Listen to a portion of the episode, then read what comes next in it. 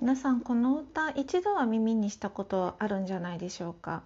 こちらはですね「茶摘み」という歌の歌詞の一節なんですねここから歌が始まるんですけれども88夜ってじゃあ結局何なのかっていうと立春から数えて88日目を88夜というそうです。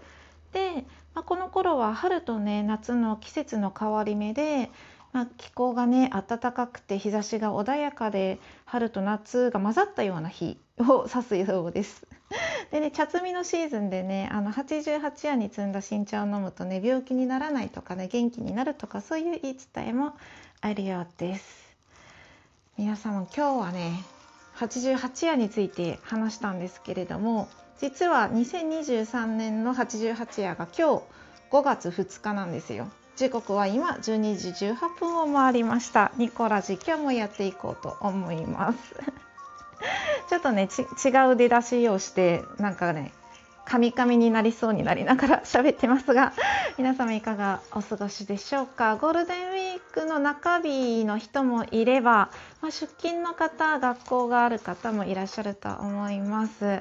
本当ね朝とね夕方はちょっと寒いけど日中はね暖かくて夏の気配をねビンビンに感じるような季節になってきましたね。いかがお過ごしでしょうか。さて今日も早速やっていきましょう。2個1目。D さんからのお便りご紹介。ありがとうございます。D さんいつも本当にありがとうございます。4月のサンクスギフトとともにお便りいただきました。ご紹介させていただきます。ニコさん、トントンというね、可愛い顔文字と、えー、ともにメッセージいただいております。今月もありがとうございました。企画のご参加もいろんな収録のアップもとっても嬉しく思っています。来月もニコさんのペースで活動してくださったら嬉しいです。あ、もちろん体調第一で、ニコさんにとって心地よい日が一日でも増えますよう願っています。というね。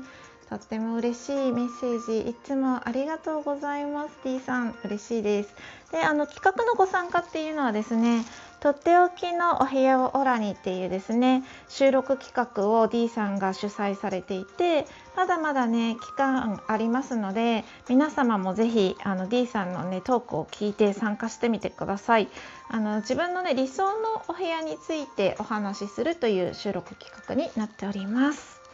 では次やっていきましょう。2個2目ライブについて考えてみた。今ですねあのラジオトークの運営さんがいろんな企画を立ち上げてるんですけれどもその中の一つにあの5月1日の深夜0時から6月30日の23時59分までの期間50回以上ライブをする。そして1回のライブにつき 30, 30スコア以上を獲得するという2つの条件を満たせば3つか期間内に期間があって50回以上で30スコア以上3つ。この条件をねクリをしクリアしたら あの効果音をプレゼントしますよっていう企画をやってます。なんか効果音豪華3点セットプレゼントみたいな感じですね。でこれにね参加しようかちょちょっぴり悩んでてなんで悩んでるかっていうと私あの録音してる時もそうですし収録してる時もそうですしライブしている時もですねマイクを使ってるんですよ。なのであのアプリ内にある効果音ってあのマイクとか使ってると出せないんですよね音が。うん、塞いじゃってるからジャックで であのマイクなしであの録音することもあるんですけどそうするとね私ね鼻息がめっちゃ入るんですよ。鼻息なのか吐息なのか。多分鼻息かも。だからなんかねあのどうしようかなと思ってる。あの3点セット交換音いただいたところで使う機会があるのかなっていう感じなんですよね。ちょっと悩んでます。でもねあの今あのトークでもねお話ししてるんですけれど妊娠中で里帰り出産する予定なんですね。で実家に帰ってる時って多分すごくね暇を持て余すと思うので、まあ、朝散歩しながらライブしたりどうしようかなってなんか思ってます多分50日間以上する暇はあるしうん、30スコア取れるかはわからないんですけどあの30分ねライブをやりきれば30スコアになるみたいなんですよね。誰もコメントとかリアクションとかなくてもね。誰からももらえなくてもただ喋るだけで30分喋れば30スコアもらえるみたいです。なのでねどうしようかなってすごく今なんか悩んでるところです。では次行ってみましょう。2個3目。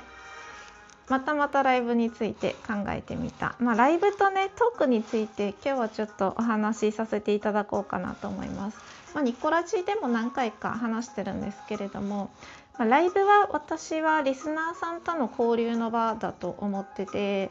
あのコメントありきでライブが成り立ってるんですよ。そう。コメントがあることでお話が進んでいってライブが盛り上がって終わるっていうのが理想の形なんですね。うん、でトークは自分が思っていることをまとめて話すっていう感じですね。まとめて話したり話してるうちに自分でも気づかなかった感情とか思考とかに気づいたりしてあ私こんなことを思ってたんだとかこの件についてはこう感じてたんだって新たな発見があったりするっていうそういう感じで区別をつけてるんですよ。なのでライブに人が来ないとねどうにもこうにも30分やりきれる自信がなくて、うん、でね一時ね毎日のようにライブしてた時あったんですけどやっぱりね人が来ない時はすごく何を話していいか分かんないしきつかったんですよね。まあね私みたいなこう隅っこトーカーのライブにね人が来ていただけるだけでもすっごくありがたいんですけれどもコメト頼りのライブってどうなのかなって自分の中で思っててっていうのもあの私のトあのすごく仲良くさせていただいてるトーカーさんに緑の窓辺のみどりんっていうね女の子がいて女の、まあ、女性のトーカーさんがいてあの毎朝ですね英語のリーディングのライブをしてるんですよ。でリーディングだからまああの勉強ついでにみどりんが習慣化できるようにライブで英語のリーディングをするという感じなんですけれどもこのライブがすごく心地よくてあの聞いてるだけでいいっていうのはリスナーさんにとってすっごく心地いいのかもしれないなって思ったんですよ自分がそうだから リスナーとしての自分がコメントをしなくていいっていうのは楽だなって思ったんですよ。もちろんあのコメントしながらトーカーさんと交流が持てるライブも大好きであの面白いなって思うんですけどなんだろう無理無理にコメントするっていうのもおかしいよな。なんか私がね自分がライブを主催してる時に無理にコメントはしてほしくないっていう気持ちもあるけどコメントがないと自分が喋れないっていうジレンマを抱えていてなので作業配信とかあの歌配信とかコメントなし前提でライブをしているっていう方たちいらっしゃるんですけどそういうライブの方がいいのかなってなんか思いました。やっぱりさあのこの人の声聞いて聞いときたいけどあの今お茶碗洗いたいなとかさなんか誰もコメントしてないでただ雑談聞いてるだけだとなんかコメントした方がいいのかなとかさ なんか思っちゃうんですよそう雑談のライブとかだと。でもあの作業配信とかの歌配信とかだと別にあのコメントを求めてないじゃないですか前提としてね。うん、だからすごく気が楽であのなんか家事しながら聞いたりとかできるし自分がすごく気が楽だからまあ、なんか前の自分のライブをすごく反省したというかあのコメントを求めすぎてたなみたいなコメントありきのコメントもらえる前提のライブってやっぱり自分の中では苦しいよなって思ったんですよね。でコメントをもらわなくてもいいコメントなし前提のライブをするってなると私にどういうライブができるのかなってすごく思うんですよね。あの雑談は多分絶対無理なんですよ あのトークだったらね12分だから雑談で喋りたいことをバーって喋れるんだけど30分喋りたいことをバーって喋ることは多分12回なら全然できるけど50回以上ねそれを配信するっていうのは難しい気がしてなのでちょっとライブどうしようかなって悩んでいるところです。あの結構ラジオトークってリスナーでありトーカーでありトーカーでありリスナーであるという方多いと思うんですけど皆さんどうですか？あとねずっとライブしてないからちょっとライブするの怖いなって思ったりそんな感じで過ごしております。